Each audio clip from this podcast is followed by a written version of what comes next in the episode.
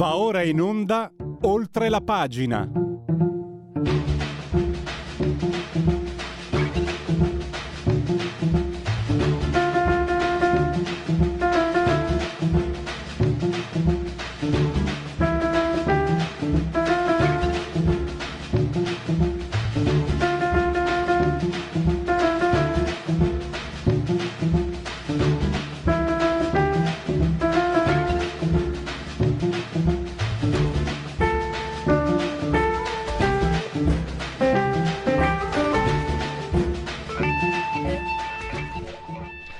Allora, dieci e trentanove, eh, oltre la pagina, rubrica di Radio Libertà. L'assassino torna sempre sul luogo del delitto e Ursula von der Leyen strikes again. Sì. Oh, eh, qui c'è la tecnologia che mi avvisa. Si è verificato un problema, mi dicono. Allora, ma non, non per la radio. E si, ca, scusate, ha annunciato ieri l'altro la propria candidatura, eh, era pressoché inevitabile, eh, è un cammino, sembrerebbe arrivare anche da un cammino di retromarcia che ha avviato, io la chiamo Van der Leyen, eh, da prima quando ha cominciato ad aprire timidamente alle istanze del mondo del, della produttività, dell'economia reale nei confronti della transizione ecologica che doveva essere senza se, senza ma. Eh, i fitofarmaci erano il veleno, però lei alla fine ha fatto sì che venisse, mi sembra, dimezzata, eh, dimezzato, era previsto di cancellare, poi hanno, hanno dimezzato il, o anche di più il provvedimento. E l'immigrazione soprattutto, anche se nei fatti bisogna vedere le cose, eh, perlomeno in politica è molto, è molto importante anche il dichiarato, è eh, anche la forma importante, e sicuramente eh, ha dato dei segnali diversi. Quindi l'idea magari di ricandidarsi e di guardare più verso il centro che il centro-sinistra, come ha fatto. Chissà se la voteranno stavolta i cinque Stelle. E dopo parleremo col professor Stefano Zecchi della questione dei bagni, lo sapete, no? Eh, tre ragazzi hanno fatto dei commenti goliardici sui bagni L G B T alla Bocconi, sospesi per sei mesi.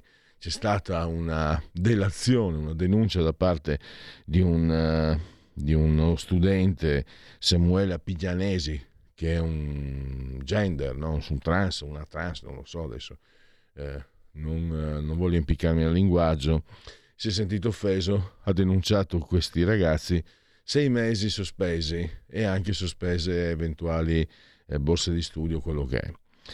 E infine eh, la sartriana parte seconda con Matteo Fais, eh, la vita che non ha senso per come si presenta, ma che, ma che per trovarlo deve assolutamente essere raccontata, deve trovare la logica, l'abbrivio, la conseguenzialità di un racconto. Poi con Matteo Fais vedremo. Intanto parliamo di questa conf- candidatura, non è un fulmine che cade a ciel sereno, è curioso vedere le reazioni all'interno del governo italiano, per esempio, che non è compatto. Allora, Pietro De Leo lo abbiamo in collegamento, lo leggiamo tutti i giorni su Libero, sul Tempo e anche oggi, e su entrambi ha fatto doppietta oggi. eh, Pietro, benvenuto e grazie per essere qui con noi. Buongiorno, grazie a voi. Allora, non penso di essere, come dire, eh, lontano dal, dal reale quando sostengo che era ampiamente prevista, però tra l'altro sarà ufficializzata il sei sette marzo durante il congresso del Partito Popolare Europeo a Bucarest. Lei sarà la Spitzenkandidat, il miglior candidato. Eh, Cosa vuol dire questo? Perché l'Europa in questi cinque anni è stata sottoposta a critiche, in realtà non più solo quelle, come dire, scalmanate, ma anche di qualche delusione, eccetera. Per esempio Ursula von der Leyen che apre, cosa che non mi sembrava fosse amata dai socialisti, al, all'esercito unico europeo, altro capitolo. E ti do la parola, come, come leggere questa uh, candidatura, questa, questa praticamente chiede, chiedere di essere riconfermata alla presidenza della Commissione europea? Ma sicuramente Ursula von der Leyen nell'ultimo anno, anno e mezzo ha fatto un bagno di realismo, perché noi abbiamo avuto questa commissione in questi cinque anni che sicuramente non ha brillato eh, per efficienza, per eh, presa di consapevolezza su quelli che sono i problemi dei paesi, però in quest'ultimo anno e mezzo c'è stato un cambio di rotta, eh, anche perché non è che si potesse andare avanti eh, con eh, l'insistenza per esempio su un dossier eh, Green New Deal ideologico, quando tu hai il mondo che cambia per via della guerra, eh, la politica energetica da riorientare, gli obiettivi da ridefinire. E per questo eh, lei è parsa eh, aver colto questo tipo di esigenze. Eh, innanzitutto sul Green New Deal, l'ha detto anche lei l'altro ieri quando ha riproposto la sua candidatura, bisogna Eh, conciliare la transizione ecologica eh, con l'economia reale, l'economia tangibile. Poi, come dicevi tu, sull'esercito comune europeo, addirittura lei ha proposto un commissario per la difesa, una sorta di ministro della difesa europeo, perché è veramente eh, ormai la guerra che noi abbiamo cercato di rimuovere per trenta anni, purtroppo non è più un tabù storico, ma anzi eh, dobbiamo Eh, in tal senso do, do, dobbiamo capire che purtroppo è una tragedia nel qui ed ora e dobbiamo attrezzarci di conseguenza. Terzo punto, l'immigrazione. Non è un caso che Ursula von der Leyen sia stata molto sinergica con il governo italiano, che ha proposto una ricetta diversa, non più andarsi ad impantanare sui ricollocamenti che non funzionavano e non hanno mai funzionato, piuttosto fare cooperazione e fare contrasto ai traffici eh, di, di esseri umani per bloccare le partenze. E lei è stata molto a fianco di Giorgia Meloni, di Antonio Tajani, di Piantedosi, di tutto il governo che ha cercato di fare eh, questi, di imprimere questa svolta. Perciò ci sono quattro cinque elementi che sinceramente definiscono un cambiamento. Tutto il resto poi sarà quello che verrà nei prossimi mesi, dalla campagna elettorale, ai risultati, ai dialoghi, ai confronti, e vediamo quello che succederà. Ti chiedo, Pietro, noi qui eh, da questi microfoni eh, abbiamo ospitato eh, commenti molto critici, ci sono anche molte cose sulla persona anche, no? Eh, aveva copiato il quarantatré per cento della tesi di laurea, i centocinquantacinque milioni spesi senza spiegazioni quando era ministro degli esteri in Germania, poi la questione con la Pfizer, poi eh, le uccidono il pony preferito e subito dopo ammazzano il lupo, il capobranco, senza che gli ambientalisti dicano beh. Ma francamente mh, è un percorso questo che rischia di andare verso la sterilità. Tu sei sempre stato molto lucido e realista nell'analisi. Allora, pensando a quello che, posso dire, no? Usare la prima persona plurale, quello che persone come me, come te vorrebbero dall'Europa, conviene eh, avere un'interlocutrice che si è dimostrata disposta alla mediazione, ma e che quindi potrebbe far portare a casa una parte di quello che vorremmo noi, non tutto, perché pretenderlo eh, non è la strada migliore per ottenerlo. Oppure avremo sempre a che vedere con una sorta di agente nemico, cioè una sorta di, di persona che alla fine però, quando si tratterà di stringere, eh, renderà conto sempre a quelli che l'hanno messa lì prima. Eh, cosa ne pensi? Io per esempio ti dico la verità, ti ho fatto una domanda assolutamente eh, ingenua, cioè io non so cosa pensare, io mi, mi sto interrogando per capire. Posto anche che comunque le politiche si creano anche eh, cammin facendo, quindi puoi anche certo, trattare, con, certo. trattare con abilità e mettere van der Leyen nelle condizioni di non poter sfuggire, di non poter dire di no, perché se lei ama tanto questa poltrona, tu in cambio di questa poltrona le puoi chiedere certe cose da portare a casa che sono eh, utili per tutti noi cittadini. Prego. Ma, ma guarda, sai, sicuramente il suo approccio che ha dimostrato nell'ultimo anno e mezzo alla mediazione, vediamo anche eh, per esempio il rinvio di molti obiettivi e molti impegni sul tema agricolo, eh, anche quello potrebbe essere un un segnale positivo, però in realtà non è che si può ridurre la politica europea solo al rapporto con la Presidente della Commissione, perché noi sappiamo che la politica europea è un meccanismo molto complicato, no?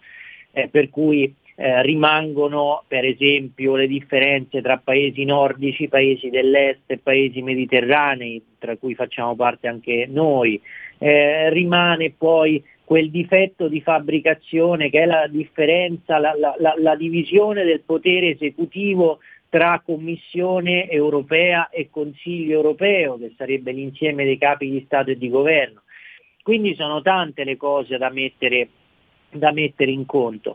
Al momento possiamo fare un ragionamento su questa svolta politica che lei ha impresso negli ultimi mesi, però poi le variabili sono tante, vedremo, dobbiamo anche vedere come sarà la prossima maggioranza, chi entra e chi no, come saranno i risultati elettorali, chi sarà anche il Presidente del Consiglio europeo, eh, quali partiti eh, saranno da traino, le, quali all'interno delle stesse famiglie europee, quali partiti saranno più forti, perché ricordiamolo, ripeto, eh, magari dei partiti che appartengono alla stessa famiglia europea però possono avere delle sensibilità diverse, perché su un partito eh, olandese non è detto che la pensi allo stesso modo del partito italiano-spagnolo. Quindi sono veramente tante le cose. Eh, vediamo, vediamo quello che succede e vediamo anche quale sarà poi man mano nei mesi il messaggio principale che lei in quanto eh, Spitzenkandidat del P P E eh, metterà sul tavolo in campagna elettorale. Stavo pensando infatti a Wilders, che è amicone di, della Lega, del centrodestra, del conservatore, Salvini, eccetera. Però quando si tratta di, di sanzioni o comunque di rigore nei confronti dell'Italia è spietato, eh. è proprio è assolutamente feroce. E questo è. Ma guarda, prendiamo, prendiamo un esempio, facciamo par condicio, prendiamo un esempio anche dall'altra parte. Se tu prendi. Sì. Eh, Mette Frederiksen, che è la leader dei socialdemocratici danesi, sull'immigrazione ha un'idea che è completamente opposta rispetto al P D italiano. Quindi sono quelle robe che, che, che definiscono la complessità eh, evidente della, della, dell'Europa. Beh, se per questo mi fa venire in mente, quando era ministro dell'interno, eh, Salvini elabor- elaborò a livello teorico, annunciato, no? Una, una legge sull'immigrazione che era sputata quella di Macron, però quella di Salvini era razzista per tutti quanti, quella di Macron andava benissimo. Eh certo. Quindi, eh, ecco, hai ragione tu, non fermiamoci sulle persone, siamo comunque, c- c'è del cammino da fare davvero, perché c'è un potere che non ha quasi controllo, che decide sui massimi sistemi a Bruxelles, ma c'è un agire che è ancora molto legato, forse anche inevitabilmente, alla situazione del, del singolo Stato. E una visione comune, eh, quella ancora non riesce a esserci, l'euro non, ho, non ha funzionato da quel punto di vista, per gli italiani è stato un disastro fin da subito, fin da subito, non si poteva dire, adesso lo dicono anche quelli che prima dicevano che era come lavorare un giorno di, di meno, guadagnare un giorno di più.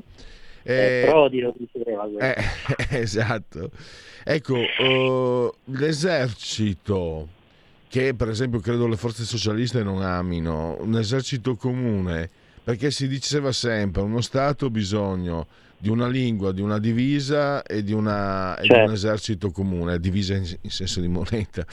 Eh, vale, può valere ancora quella concessione un po' antica, soprattutto l'esercito. Io non mi fermo ai carri armati e, e agli elmetti, sto pensando alla NATO, sto pensando comunque cosa significherebbe in termini politici un esercito comune.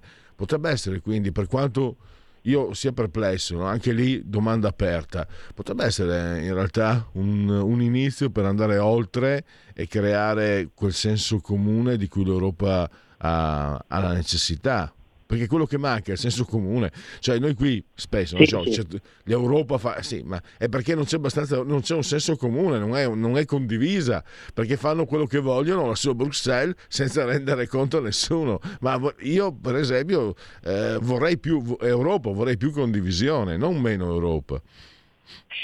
Ma guarda, è, è vero, eh, il, il, tema della, il tema del senso comune deriva dal fatto che non c'è una Costituzione, quindi eh, il grande buco dell'Europa è proprio questo: tu non puoi pensare di fare uno Stato senza de, uno Stato, una, di, di fare una realtà eh, politica in una eh, geografia così grande senza avere delle direttrici comuni dal punto di vista dei valori, dei principi, degli obiettivi.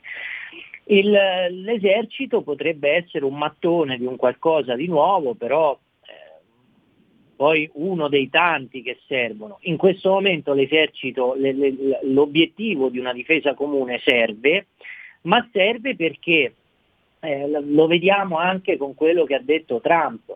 Eh, noi non possiamo sempre contare, eh, sul, su, non possiamo sempre confidare eh, sulla sinergia militare con gli Stati Uniti.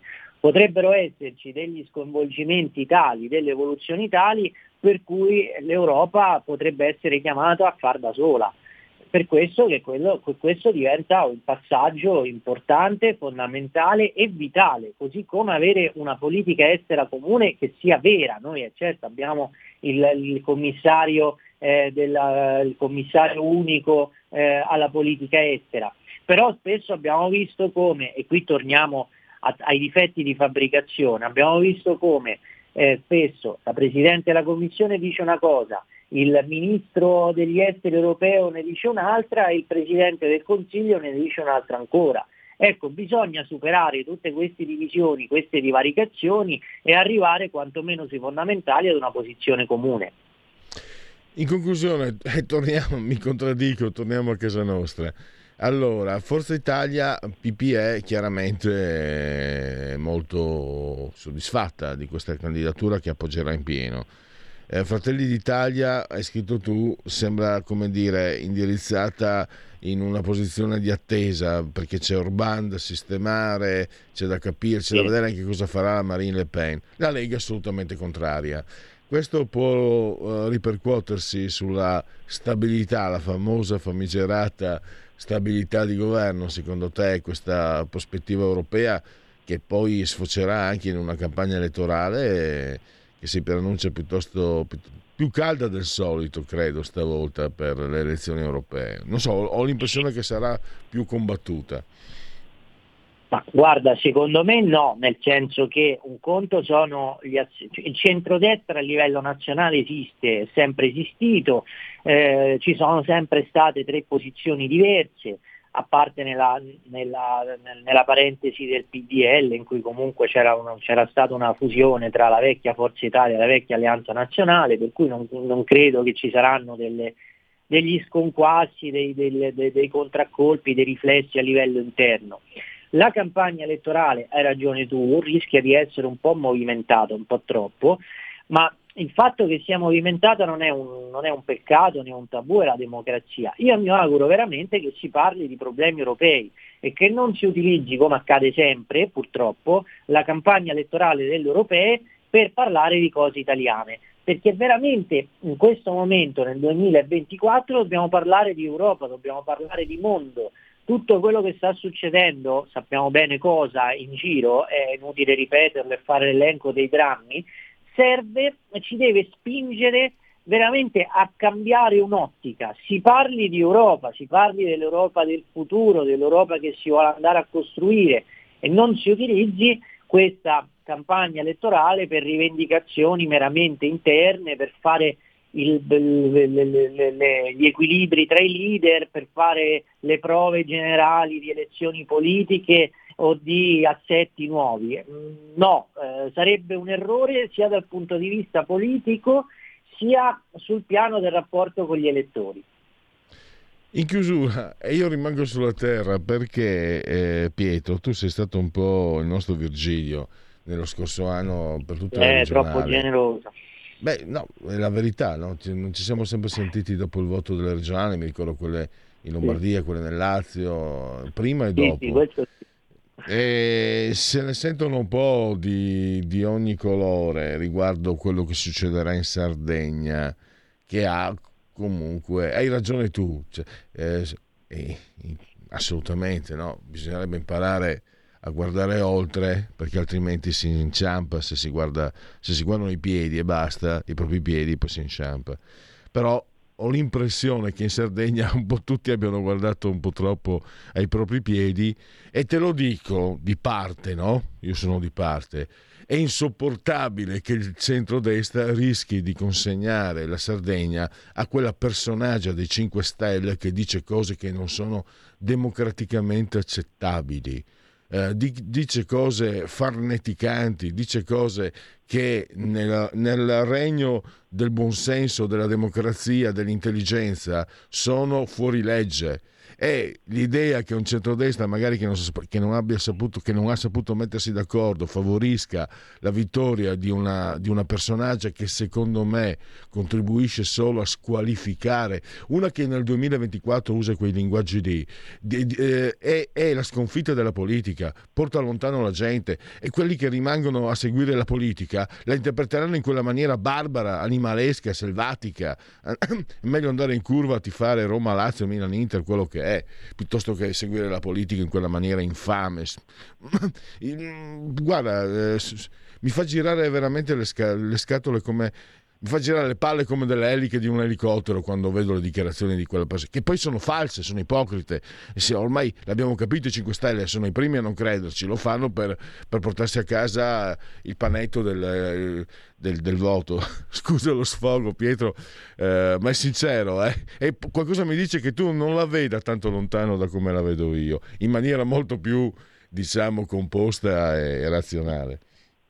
No, ma guarda, purtroppo è stato una, quella del centrodestra è stata una, una, una, una candidatura, un accordo nato con grande difficoltà, quindi quando parti stressando un po' il confronto e il dialogo poi non fai un buon, una buona figura di, di fronte agli elettori, però speriamo che i candidati stiano facendo il loro sul territorio. Certo è che una vittoria di un, di, di un aggancio, di un'alleanza P D Movimento cinque Stelle, questo P D e questo Movimento cinque Stelle, per un territorio che comunque ha bisogno di impresa, ha bisogno di turismo, ha bisogno di liberare le energie vive, non sarebbe sicuramente una bella, una buona svolta.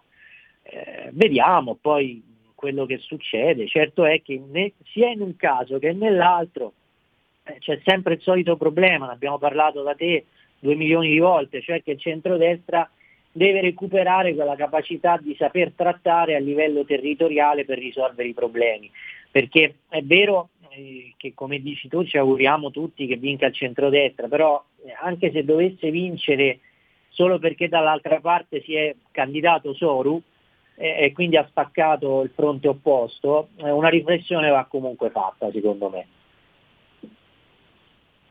Io rimango proprio focalizzato sulla personaggia, sarebbe un passo indietro atroce.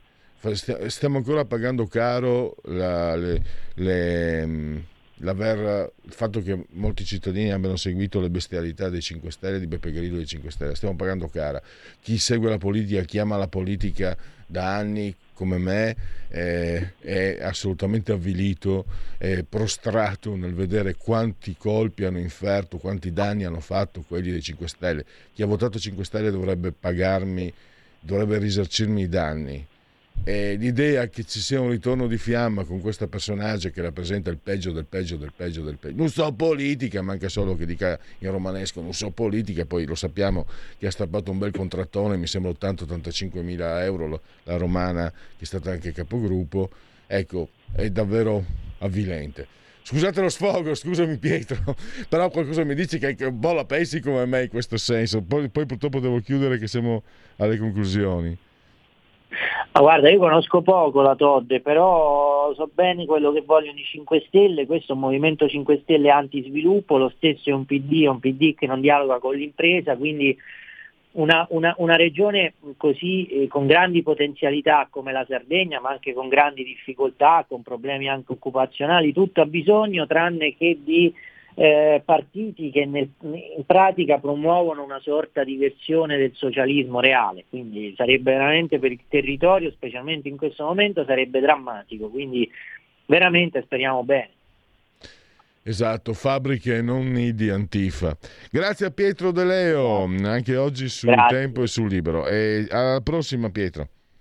Grazie, grazie. Stai ascoltando Radio Libertà, la tua voce libera, senza filtri né censura. La tua radio.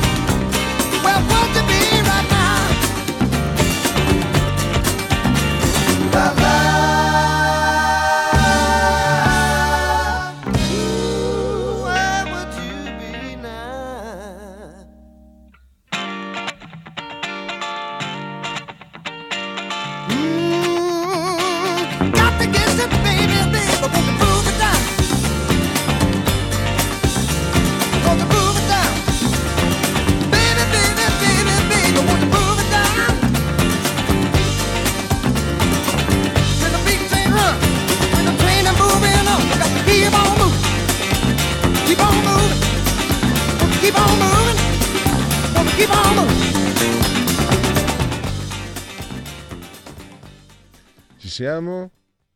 Vediamo se ci siamo. Forse ci siamo. Ci siamo e ci rimaniamo. Allora, eh, Radio Libertà, sempre in simultanea in Oltre la pagina. Tra pochi istanti dovremo avere in collegamento il professor eh, Stefano Zecchi eh, per parlare di una vicenda di qualche giorno fa, eh, se ne è occupata eh, soprattutto la stampa di centrodestra, diciamo, perché eh, all'Università Bocconi qui a Milano eh, sono stati... Vediamo subito un attimo se ci sono problemi per, la, per il collegamento. Uh, solo qualche istante. Gli inconvenienti della uh, diretta, come diceva uh, De Cuius. Uh, intanto comincio, eh, continuo a... Vediamo un po'. Uh, vediamo se che problemi ci sono, se riusciamo a, a risolvere... In, temp- in, dire, in presa diretta. Allora. allora abbiamo il professor Stefano Zecchi in linea. Benvenuto professore. Grazie, buongiorno. Allora, veniamo al dunque. Eh, vengono installati i bagni L G B T Q, i bagni gender neutral all'Università Bocconi. Dei ragazzi fanno dei, co- dei, dei commenti goliardici. Eh, un, un ragazzo... Mh, come si dice, insomma, eh, gender, quello che è, eh, si sente offeso, eh, li denuncia la commissione universitaria e vengono puniti con sei mesi di sospensione. Stop, questo è l'episodio. Mi interessa molto riprendere quello che lei ha scritto, professore. L'università ti deve preparare, ti prepara per avere autonomia di pensiero, per avere autonomia critica. Questi tre ragazzi, magari usando... Personalmente trovo che abbiano usato una cifra stilistica, linguistica, forse un po' troppo grezza, secondo me, e quindi si sono esposti, ma hanno esercitato spirito critico. Quindi, paradossalmente, l'università, gli insegnanti hanno centrato l'obiettivo, hanno, hanno permesso a questi ragazzi di sviluppare, hanno insegnato a questi ragazzi di sviluppare spirito critico, ma l'università stessa poi li punisce per averlo esercitato. È un po' un paradosso, le do la parola... Per, per, per spiegare ai nostri ascoltatori come si arriva anche a questo paradosso, come mai non ci si rende conto di, di, di, questo, di questa contraddizione enorme che lei ha smascherato. Ma guardi, il paradosso appunto l'ho cercato, ho cercato io di dimostrarlo, perché eh, probabilmente non, la, la, la struttura accademica Bocconi non, non, non aveva nessuna intenzione di dimostrarlo, però il dato di fatto è questo. Eh, certamente questi ragazzi esagerano dal punto di vista della, eh, del, delle forme di espressione, eccetera. È goliardia, quella che una volta si chiamava goliardia, goliardia che certamente dava fastidio, è pesante, tutto quello che si vuole. Però eh, punire eh, dei ragazzi perché hanno espresso un loro punto di vista che è all'interno di una visione, diciamo così, tradizionale del nostro modo di pensare. Eh, quindi perché dovevi punire? Loro hanno espresso un punto di vista, torno a dire, con un certo linguaggio colorito eccessivo, eh, che tutto sommato appartiene al loro modo di, di credere, di vivere. Perché vanno puniti? Cioè, in nome di che cosa? Ecco, vengono puniti nel nome di un politicamente corretto che è tutto fuorché quel tipo di insegnamento che dovrebbe dare non solo un'università, ma dalla scuola elementare, dall'asilo in avanti, che è la criticità del pensiero, che significa ragionare con la propria testa, non andare dietro alle, alle cose come dei pecoroni, perché questa è l'anticamera della dittatura. Lo si vede quello che sta succedendo, non lo so, in, in Russia, dove i, i che chi non è d'accordo con il potere viene censurato, mandato al confine, ammazzato. Voi siete a Radio Libertà. Libertà è una parola grande, importante, che, che ci aiuta a vivere, e io sono appassionato a questa roba qui. Questi ragazzi qui esprimono una loro libertà di pensiero e tu li punisci, no? Tanto diceva Gorky, a me piace ricordarlo perché non ho scelto io che si chiamasse così, io ero rimasto legato alla vecchia Radio Padania, eh, Gorky diceva che nemmeno la pietra è libera perché aspetta il tempo che la riduca in polvere, quindi la libertà è un concetto che scappa da tutte le parti. Professore, voglio fare l'avvocato del diavolo, però so che lei ha poco tempo. Il ragazzo, ragazza, adesso non so perché come, come preferiscono, non vorrei eh, che si offendesse. È un problema, certo. Eh, ecco, che se, si è detto che ha denunciato il fatto perché ha detto si è sentito offeso.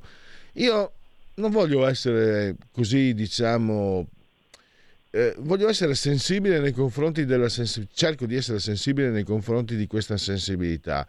Allora, io eh. l'ammetto, e come se l'ammetto, però... E quindi vengo da lei, professore, devo dire la verità, alla fine torno da lei. Cioè, questo ragazzo dice, mi sono sentito offeso.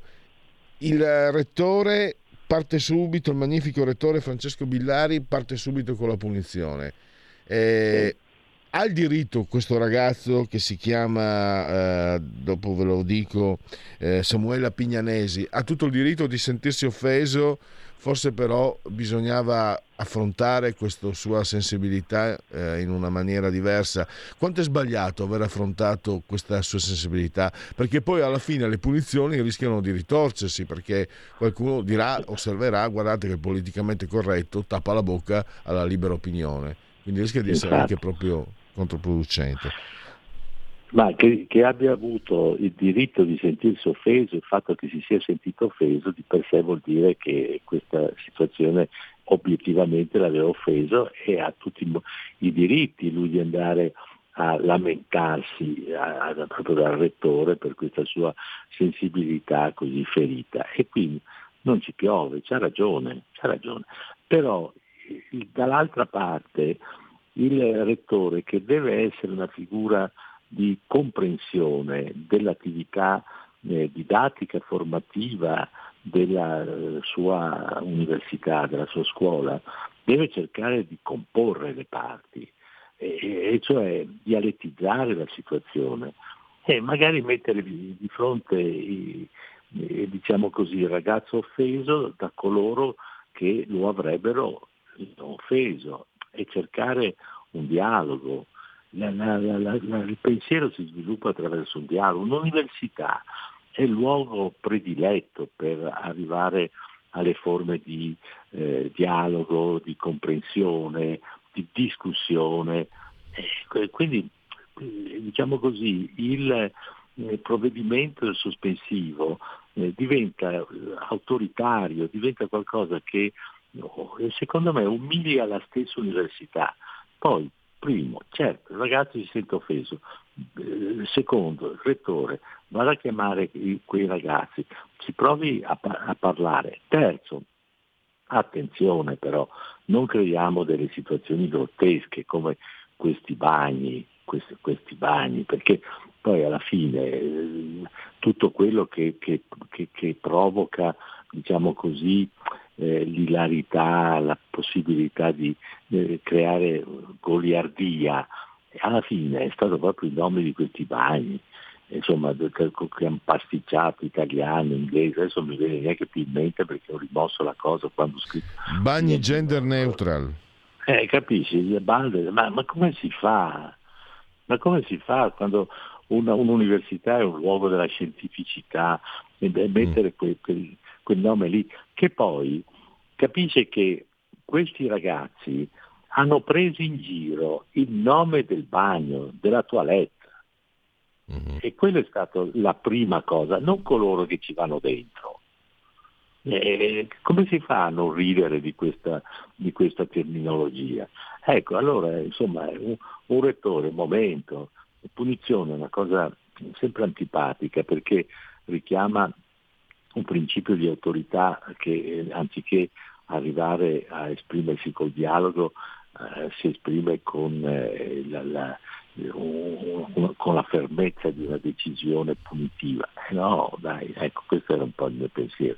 L'università insegna a ragionare, deve insegnare a ragionare con la propria testa. Questi ragazzi qui hanno ragionato, per modo di dire, cioè, cioè, si sono fatti beffe di questa roba qui.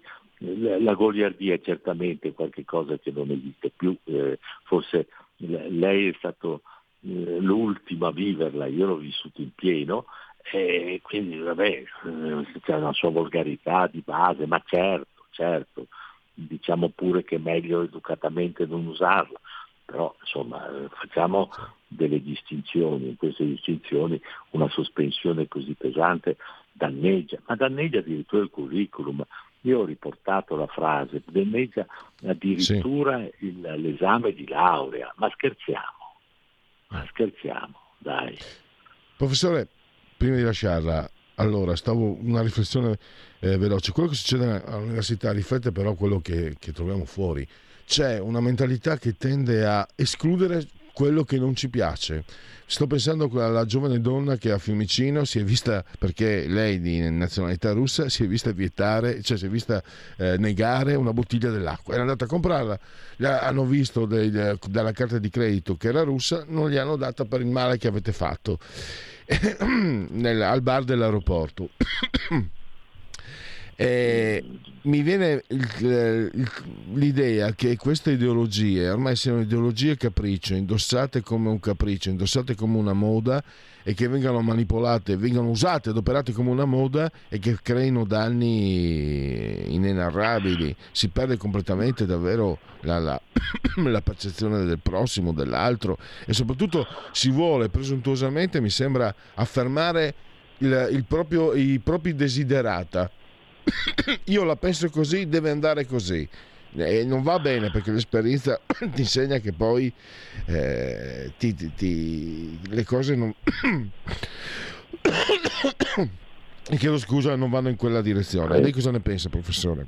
Guardi, forse è peggio di quello che sta dicendo lei, perché non è soltanto una moda, purtroppo c'è una totale intolleranza nei confronti del pensiero dell'altro, ed è molto brutto. Secondo me gran parte della responsabilità è proprio della comunicazione, soprattutto quella dei talk show televisivi, dove c'è un'aggressività nella comunicazione del proprio pensiero che è quasi è, è, è dittatoriale, cioè è così e non può essere diversamente da così.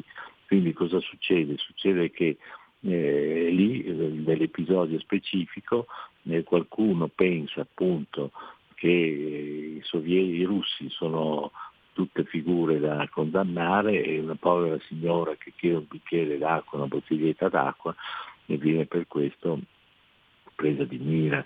Ma, ma, ma qui non è tanto, è soltanto una moda, qui c'è proprio un atteggiamento di vera e propria dittatura del proprio pensiero. Questo, è, questo credo che sia un, un atteggiamento molto pericoloso, che fa il pari con quello che ci siamo detti prima sulla Bocconi, ovviamente con un altro segno, eh, che è l'intolleranza. Dall'altra, da parte della Bocconi, l'intolleranza è ascoltare una voce che non è nel coro e che quindi non è nel politicamente corretto, e tu la punisci. E qui lo stesso, una figura che dal punto di vista della comunicazione che oggi c'è, viene dittata la Russia come fosse il luogo della criminalità, e magari Putin sarà anche uno di quelli, però certamente una persona che viaggia, che ha bisogno di una bottiglietta d'acqua, si può farci, lei è colpevole di, di, di essere russa, e questo diventa peggio che una moda, è veramente una visione dittatoriale e aggressiva del eh, perché, poi, perché poi inaridisce, no? Cioè, io lo dico per età, esperienza, ma anche per percezione. Se tu vai oltre anche quella che può essere il tuo desiderio, la tua impressione, eccetera, eh, scopri mondi sconosciuti che sono meravigliosi, che poi impari ad amare, oppure in base alle tue reazioni impari a conoscere te stesso. Questo rifiuto è un inaridimento che mi fa venire l'idea di, una, di un'umanità, soprattutto quella occidentale, come dire, destinata a, irreversibilmente al declino, perché se ci si inaridisce così non ti resta, mi perdoni se parlo un po' così, ma linguaggio basso basso, ma non ti resta più nulla alla fine. Ma sai, questo inaridimento significa fondamentalmente una società che è chiusa nella propria soggettività, in una soggettività totalmente egoistica, che cerca dalla, dallo Stato soltanto la, pro, la, la protezione del proprio io, e non la visione d'insieme che vuol dire quello di vivere uno accanto all'altro, ognuno con le proprie responsabilità, i propri diritti, i propri doveri. E noi siamo una società che sta sempre più chiudendosi in una dimensione personale in cui l'unica cosa che se serve il proprio tornaconto e tutto il resto non interessa. Questo è una, è una situazione di totale decadenza, no, la decadenza proprio come una decadenza anche del corpo fisico. Quando un, cor- un corpo decade vuol dire che non ha più la forza, l'energia, che si abbruttisce. È un po' la nostra società chiusa nel suo soggettivismo, nelle sue paure, tende a questo. Vede, eh, qui il discorso diventa grande, ampio e proprio importante. Cioè, che cos'è la politica se non le strategie del vivere in comune? Le strategie che la democrazia stabilisce sulla base delle maggioranze.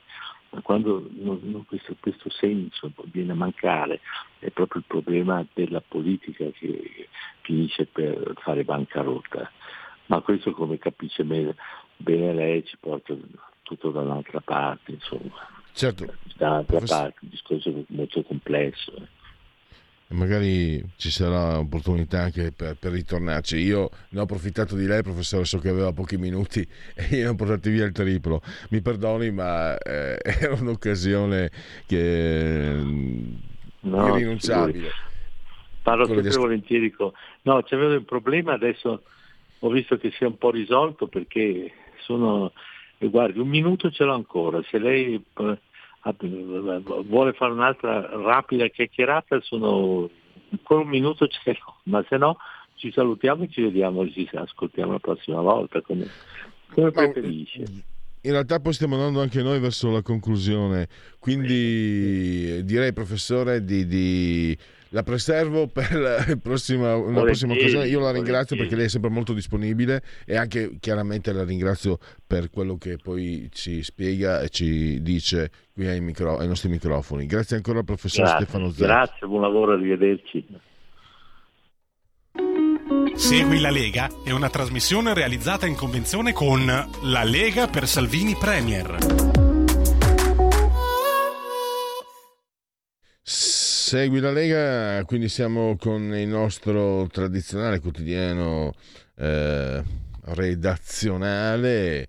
Eh, segui la Lega prima che la Lega seguisca te, la Marciana, o anche alla, secondo, no, alla Pellegrina, e anche secondo la sintassi, o prima che la Lega segua te, la Marciana, appunto. Sono sul sito legaonline punto it, che è scritto, però sta scritto legaonline punto it. Quante cose si possono fare? Scaricare il libretto, l'opuscolo, dove vengono elencati i progetti portati a termine da questo governo grazie alla presenza della Lega. È un documento, è un riferimento importante, soprattutto perché ormai si sta vedendo, insomma, stiamo vedendo tutti, la campagna elettorale tra poco eh, esplode, cioè nel senso comincia veramente a correre. Poi naturalmente il calendario delle feste della Lega e infine la possibilità di iscriversi. È molto facile, molto semplice, si versano dieci euro, si può fare anche eh, tramite PayPal, PayPal, PayPal eh, senza nemmeno vi sia la necessità che siate iscritti a PayPal, PayPal, PayPal, il codice fiscale e gli altri dati richiesti, e quindi vi verrà recapitata la maggiore per via postale, ma se di mezzo ci sono le poste italiane. Noi raccomandiamo ampli, profondi, sentitissimi, calorosissimi gesti apotropaici alla femminuccia e ai maschietti, a tutti i sessi eh, previsti e anche quelli non previsti, che non venga fuori questo Appignani qua, a, a Pignanesi, a denunciarci. Quindi noi siamo assolutamente gender free, ci si può dire, no? Gender, free, gender, gender, gender. Eh, la testa della Lega Salvini Premier. Poi il gesto di autodeterminazione civica, il due per mille, i soldi eh, sono nostri ma lo Stato vuole tenerseli, ma almeno abbiamo questa chance, è un compromesso molto all'italiana, direi. Il due per mille non so se negli altri paesi c'è qualcosa del genere, perché a me sembra un'assurdità. Tra l'altro ho letto una cosa molto bella, che questo governo ha eh, fatto in modo che non vengano più anticipate le tasse, quindi per professionisti, partite I V A, quelli, coloro che lavorano in proprio, artigiani, chiedo scusa. È una buona notizia che conto anche di approfondire in questo spazio.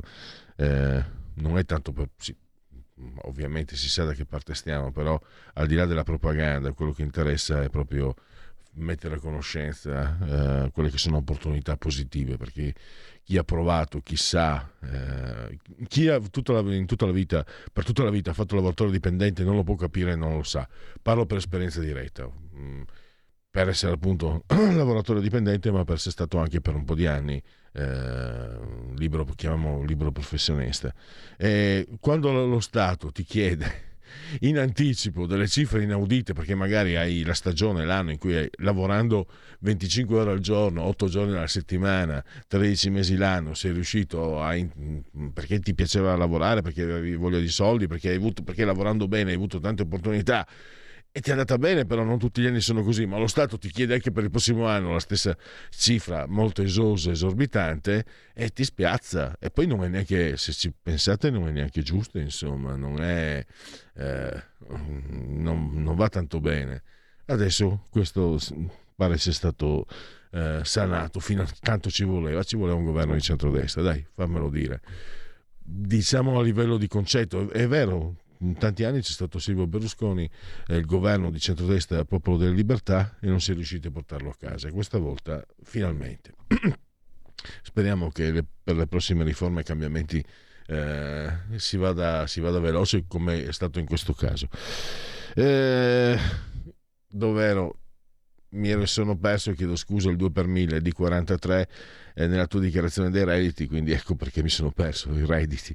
Scelta libera che non ti costa nulla, quindi di Domodossola quattro le stagioni, tre il numero perfetto. E eh, abbiamo adesso gli appuntamenti con i protagonisti della Lega e i suoi politici, le apparizioni radio-televisive. Vediamo se ci sono degli aggiornamenti. Oggi pomeriggio alle diciassette e quindici il senatore Massimo Garavaglia a, a Sky T G ventiquattro, rubrica economia, diciassette e quindici. E allora direi undici e trenta, incredibile, Dictu, sono puntuale.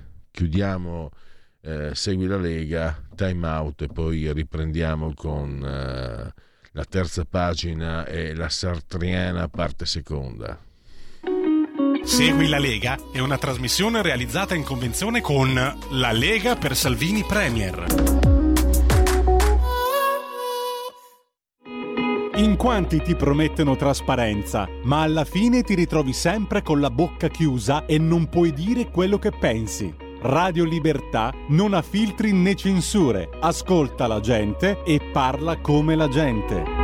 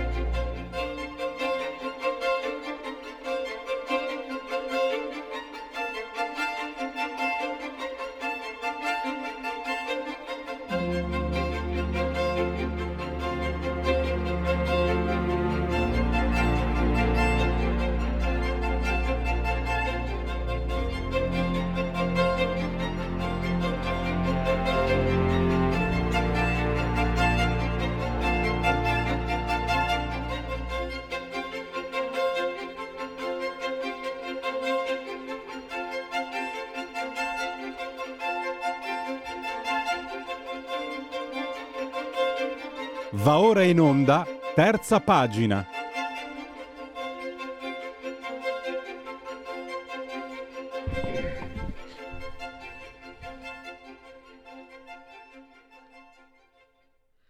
Terza pagina, ve l'ho detto, eh, sartriana, parte seconda, sulle tracce della nausea. Tra poco dovremo avere in collegamento Skype Matteo Fais, eh, eh, pantocratore, facitore, artefice, direttore e non solo del detonatore punto it, eh, il giornale, la pubblicazione online sempre molto puntuale e interessante, Eh, dove trovate le, gli editoriali di Matteo e anche dei suoi collaboratori. Direi pagine sempre piuttosto, tra il piuttosto e il molto importanti, quindi quando va male sono interessanti, quando va male sono interessanti, quando va bene sono molto interessanti. Allora Matteo, eh, grazie intanto per essere qui eh, in collegamento con Radio Libertà, con Oltre la Pagina. Buongiorno a tutti. Allora, io non ho saputo resistere, neanche tu non hai saputo resistere, sei tornato sul luogo del delitto, la nausea, Sartre, e eh, un'indagine, un pensiero, una riflessione sul, sull'esistenza e sul senso dell'esistenza.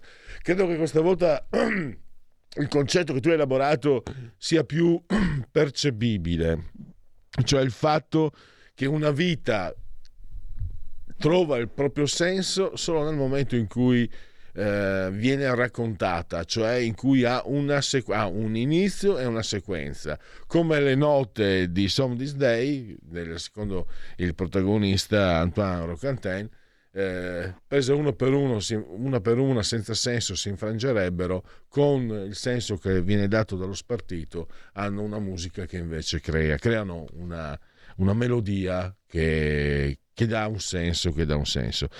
E allora io scendo terra, proprio sulla terra, anche perché con la mia fisicità sarebbe difficile. Il... Lo sapete perché eh, i nativi americani considerano l'osso un animale sacro? Perché contemporaneamente sulla terra, eh, in aria eh, e in piedi. Sapete che l'osso quattro zampe, due zampe e poi si spanca, e quindi io sono un osso.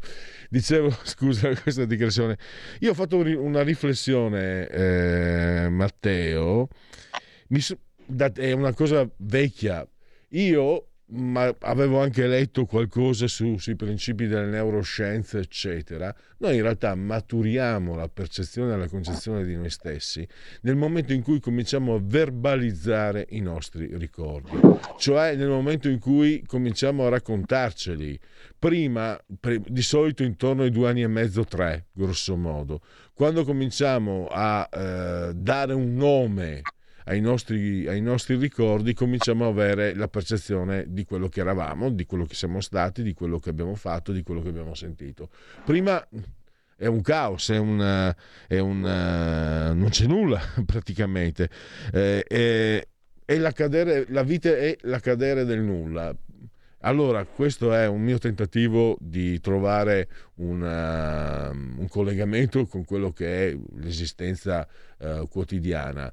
Eh, volevo partire da qui comunque, poi ti do la parola, anzi ti do subito la parola e sarai, sarai tu a parlarne ai nostri ascoltatori. Volevo, così mi è venuto questo spunto, ripeto, molto terra a terra, eh, però mi piace, uno spunto che, che ho dentro da, da, da tanto tanto tanto tempo, e quindi ci sono anche affezionato e l'ho rispolverato proprio leggendo il tuo editoriale su quello che è uscito la, ieri l'altro, insomma, sempre sulla nausea di Sartre.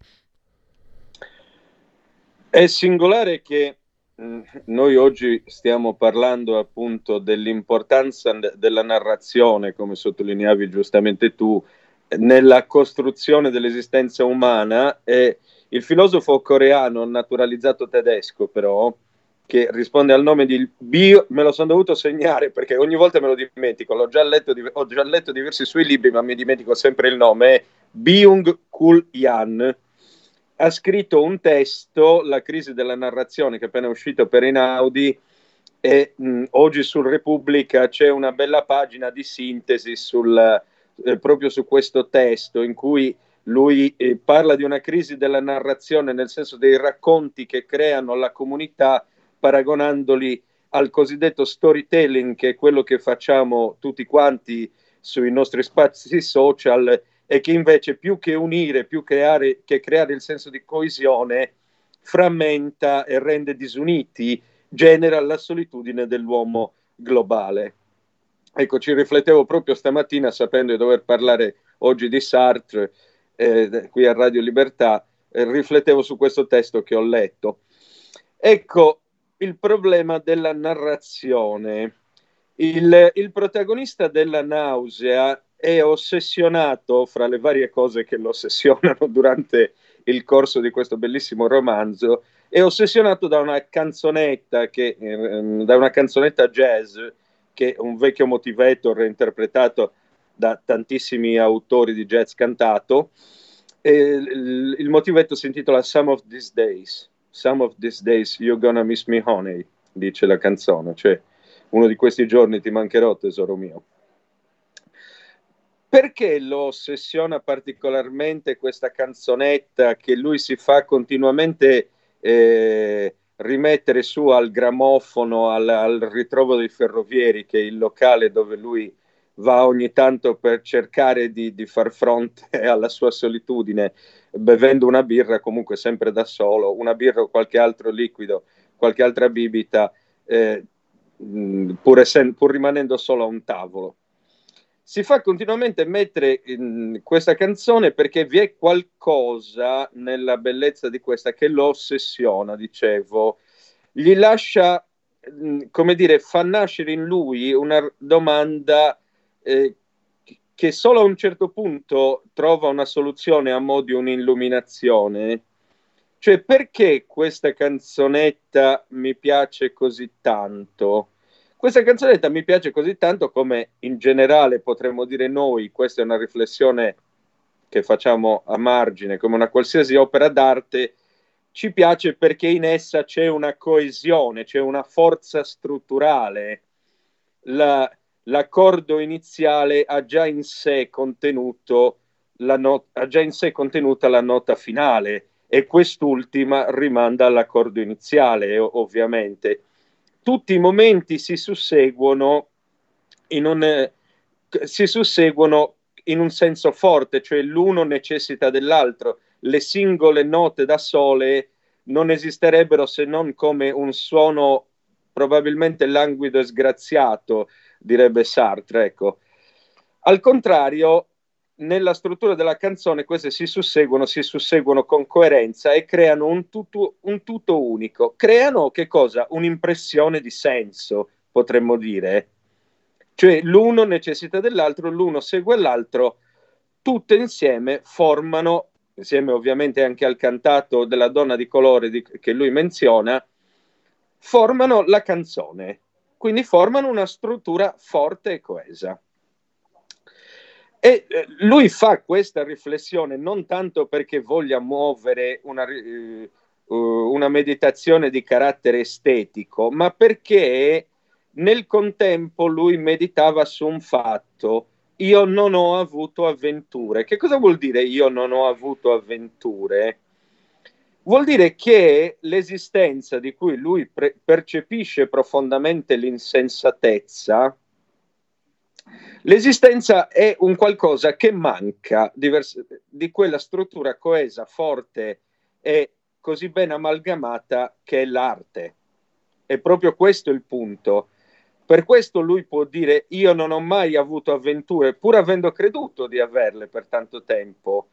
Perché? Perché nella vita nessuno, nessun momento, okay, è necessario a quello che seguirà, come nessun momento finale si giustifica nella luce di quella iniziale, cioè non c'è un motivo per cui il signor Rossi è, è morto a quella determinata ora, o per cui il signor Rossi ha conosciuto la signora Pina e insieme hanno convolato a nozze. Niente di tutto ciò, sono eventi che sono accaduti, che si sono determinati, che, che si sono determinati, pardon, che sono accaduti, non si sono determinati, è proprio questo il punto, che sono veniti che sono venuti eh, mh, sì, l'uno di seguito all'altro, ma privi di, della conse- di una conseguenzialità netta, privi di determinismo fondamentalmente, che è quello che Sartre eh, mh, critica del marxismo. Eh, dice che il marxi- questo determinismo marxista fondamentalmente non ha senso, è rozzo nello spiegare l'esistenza umana, cioè non siamo così semplicemente per una questione di fattori ambientali e via dicendo, siamo qui per una serie di casualità che non hanno alcun senso, non ce l'hanno come ce l'hanno nell'opera d'arte, perché ci piace, noi abbiamo citato la canzonetta, ma perché ci piace anche un romanzo come Madame Bovary, ma perché fin da principio noi ci rendiamo conto che Madame Bovary sta andando incontro a un destino, il destino della tragedia, che è esattamente quello che, ca- che manca nella nostra esistenza. Al contrario, quando noi viviamo, gli eventi capitano. Perché però, ecco, dobbiamo arrivare a, a comprendere questo concetto. Perché a noi sembra di aver avuto delle avventure? Perché potremmo dire, ah, quella sera sono uscito, sono andato a una presentazione di un libro, ho parlato, ho, ho fatto un intervento, dopodiché quella donna ha cominciato a fissarmi, ci siamo scambiati il numero di telefono e fra noi è, è nata un'importante e grande storia d'amore.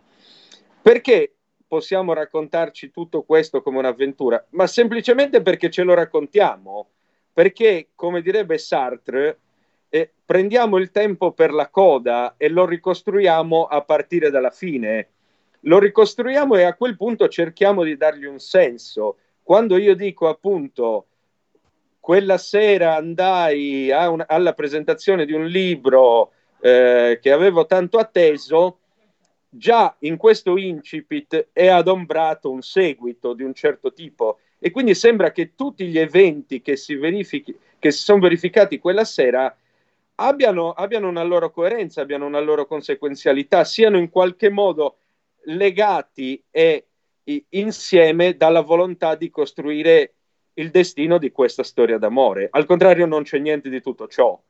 Ci sono degli eventi che per puro caso si sono verificati e che nel momento in cui io racconto eh, quella serata a Pierluigi Pellegrino, a un mio qualunque amico, sembrano assumere una portata che nella concretezza del vivere non hanno poi avuto. Sono state sono stati dei momenti in cui eh, delle persone si sono conosciute, si sono incontrate, come altre prima erano state conosciute e se n'erano andate, e come probabilmente anche quella donna di cui sto parlando se n'è andata, ma nella, nella struttura che io do, Eh, ricostruendo gli eventi, nella struttura narrativa io sto cercando di costruire qualcosa che non c'è, sto cercando di costruire un destino. Marshall, Marshall McLuhan, il, il famoso eh, teorico, eh, sosterrebbe che in realtà eh, eh, il medium crea il messaggio, cioè noi umani oramai ci siamo talmente abituati a questa struttura romanzesca per cui finiamo per trasformare in romanzesca anche la nostra esistenza, quando questa è tutt'altro che tale, ecco. Sì, fondamentalmente il problema per cui si verifica, il, il problema per cui si verifica tutto ciò è perché noi eh, ricostruiamo l'esistenza nello stesso modo in cui gli autori costruiscono i romanzi o i compositori le canzonette, cioè cerchiamo di imprimere una struttura selezionando ad arte determinati fatti per far sembrare che vi sia una conseguenzialità. Ecco, l'arte, questo è fondamentale tenerlo sempre a mente, l'arte è sempre una selezione ed è per questo che dà un senso di conseguenzialità. Nella, eh, quando si, si, si fa un film, quando si scrive una canzone, quando si scrive un romanzo, si prende no, no, ed è per questo che l'arte non potrà mai replicare l'esistenza fedelmente, si seleziona, si prende ciò che serve per arrivare a un determinato punto, si struttura, cioè si, si dà un'ossatura a un qualcosa che tendenzialmente non, le avre- non l'avrebbe. se io prendo un pianoforte, chiunque può suonare delle note su un pianoforte o degli accordi, ma il problema è che poi bisogna trovare una, una sequenza, una strutturazione tale per cui quei suoni si formino in una canzone. E è esattamente quello che no- noi abbiamo delle, delle note, delle note senza ragione disposte su una tastiera, che la nostra esistenza, anzi probabilmente non c'è neppure la tastiera, ma queste, queste note prese singolarmente non vogliono dire nulla, sono suoni che cadono nel vuoto, esattamente come le nostre azioni, esattamente come questo laccetto che ondeggia sulla mia felpa. Non ha alcun senso, semplicemente è qualcosa che accade. Matteo, ti interrompo, ti interrompo perché tra l'altro abbiamo ancora poco tempo e cercando, diciamo, di trovare un, una, se ha senso questo, no? Una visione pragmatica nella prassi di tutti i giorni. Eh, cosa ci può suggerire il pensiero sartriano guardando l'atomizzazione della comunicazione, l'atomizzazione ma anche eh, il, la, l'assoluto riempimento di, di tutti gli spazi disponibili nella comunicazione di oggi? Cioè oggi mi sembra che anziché il racconto eh, ci sono delle pernacchie, no? Eh, intendo dire i WhatsApp, intendo dire gli S M S, intendo dire le telefonate a una trasmissione radiofonica o telefonica o televisiva, intendo dire anche certi scambi che ci sono, che magari ti può capitare, sono sempre più rari, per carità, se sei in treno eccetera senti le persone che si dicono delle fesserie eh, perché non Non, non pensano che magari stanno raccontando qualcosa, potrebbero cercare di dire, per quanto la circostanza sia occasionale, qualcosa di, di, non, di non banale e scontato, no? Io odio, detesto, ma ormai ho fatto l'abitudine, mi sono arreso. Ciao, come stai? Ma che cazzo te ne frega? Ma te ne, te ne importa veramente di sapere come sto? È un modo di dire, per carità, mh, è quell'ipocrisia, eh, come dire, come il colesterolo. No? C'è, c'è l'ipocrisia eh, sana, o che c'è il colesterolo che serve per mantenere, diciamo, per evitare che eh, gli organi entrino in frizione tra di loro, e poi c'è il colesterolo che fa male, per carità, però comunque è sempre ipocrisia, sempre colesterolo si tratta. E sono andato fuori dal seminato, volevo dirti appunto, partendo dal pensiero sartriano, cosa possiamo, che considerazioni possiamo fare su quello che è la comunicazione, su quello che è la narrazione di sé nella, nella contemporaneità, nel mondo dei social, dai, per dirla eh, terra a terra. Potremmo dire che paradossalmente eh, questa comunicazione insensata eh, eh, replica le, l'insensatezza che, che, che il personaggio di Sartre, di Antoine Roquentin, nella nausea eh, trova intorno a sé. Questo è poco ma sicuro. Al contempo dobbiamo dire questo, eh, in vero mh, può cambiare la modalità della narrazione, ma non potremo mai sfuggire a una narrazione. Sfuggire dalla narrazione sarebbe la follia, e in un modo o nell'altro, per quanto questa possa mutare, ed è sicuramente profondamente mutata, ci sarà sempre bisogno di storie, perché c'è sempre bisogno di costruire. In fondo no, cioè, lo sosterrebbe eh, lo sosterrebbe Sartre, lo sosterrebbe Byung-Chul Han, che non... Questo è un mondo di storie, è una gigantesca storia. Noi non abbiamo avventure, ma non possiamo, come il personaggio di Roquentin, ma non possiamo fare a meno di, di costruirle in qualche modo. Questo è il punto. E, e tutto quello che, in cui, che la, la materia entro cui ci troviamo è tutta una gigantesca narrazione. Quindi sì, una messa in scena sicuramente. Ma al contempo non esiste via di fuga dalla messa in scena, è proprio questo il problema. E ci piacerà, ci piacerà sempre, perché in fondo come, come Roquentin noi ricerchiamo quello, ricerchiamo qualcosa che abbia una struttura, che abbia una coesione, ricerchiamo delle note che si, che si mettano in fila, che sembri si mettano in fila da sole per formare una canzone. E questo è il punto.